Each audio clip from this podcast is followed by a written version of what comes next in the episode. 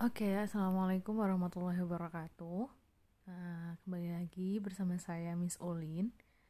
Ya, di sini saya cuma pengen berbagi aja sih ke teman-teman semua yang mungkin saat ini sedang merasakan uh, kalian tuh berada di posisi yang sedang bingung atau galau gitu ya.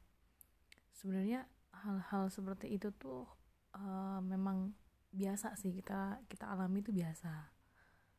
Tapi uh, kalau misalkan hal itu keterusan dan tidak kita buat uh, maksudnya tidak kita atasi dengan hal-hal yang baik hal itu bisa membuat kita tuh menjadi orang yang tanpa pendirian atau mungkin bahkan bisa dibilang semacam kayak orang yang loss of uh, loss from the base karakter kita gitu.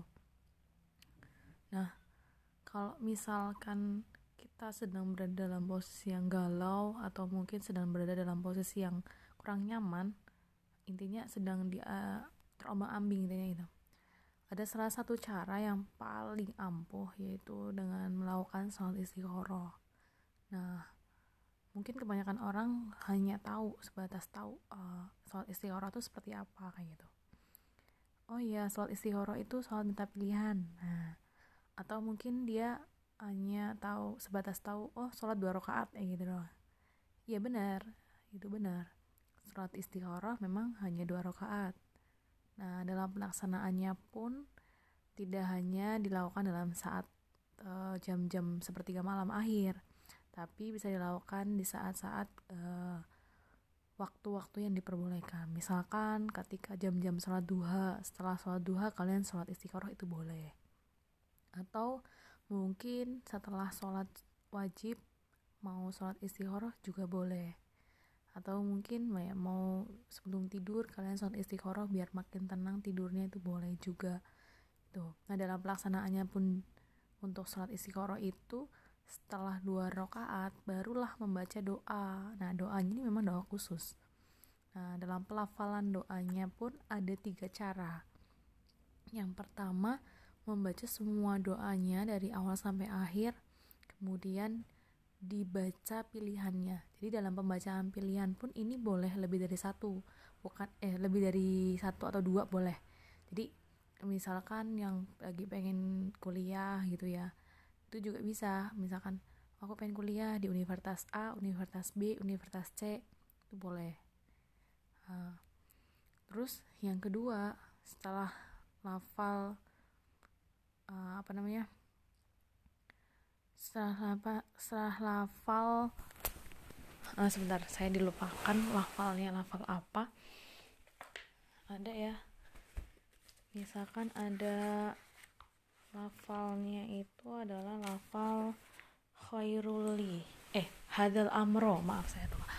Hadal amro terus khairuli nah had, habis hadal amro ini kita mengucapkan perkaranya kita yang pilihan tadi. Itu yang kedua. Sama uh, mengucapkan dua kali ya setelah kalimat hadal amro. Terus yang ketiga itu menggunakan kalimat yang ada di dalam tanda kurung. Misalkan anda adalah amroh khairuli fi ajili dan seterusnya.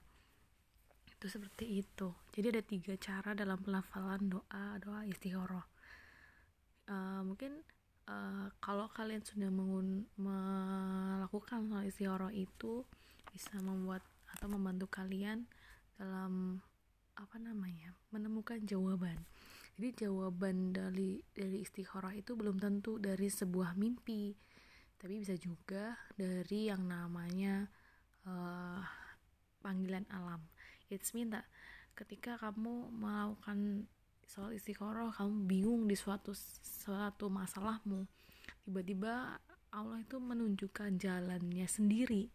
Dan kamu merasakan bahwa itu oh ternyata this is the result from your istikharah kayak gitu. Jadi intinya uh, tidak hanya mimpi ya. Jadi jangan pernah mengatakan bahwa aku belum aku sudah sholat tapi belum dapat mimpi. Kayaknya belum dapat jawabannya deh. Enggak enggak seperti itu. Jadi enggak selalu melalui mimpi.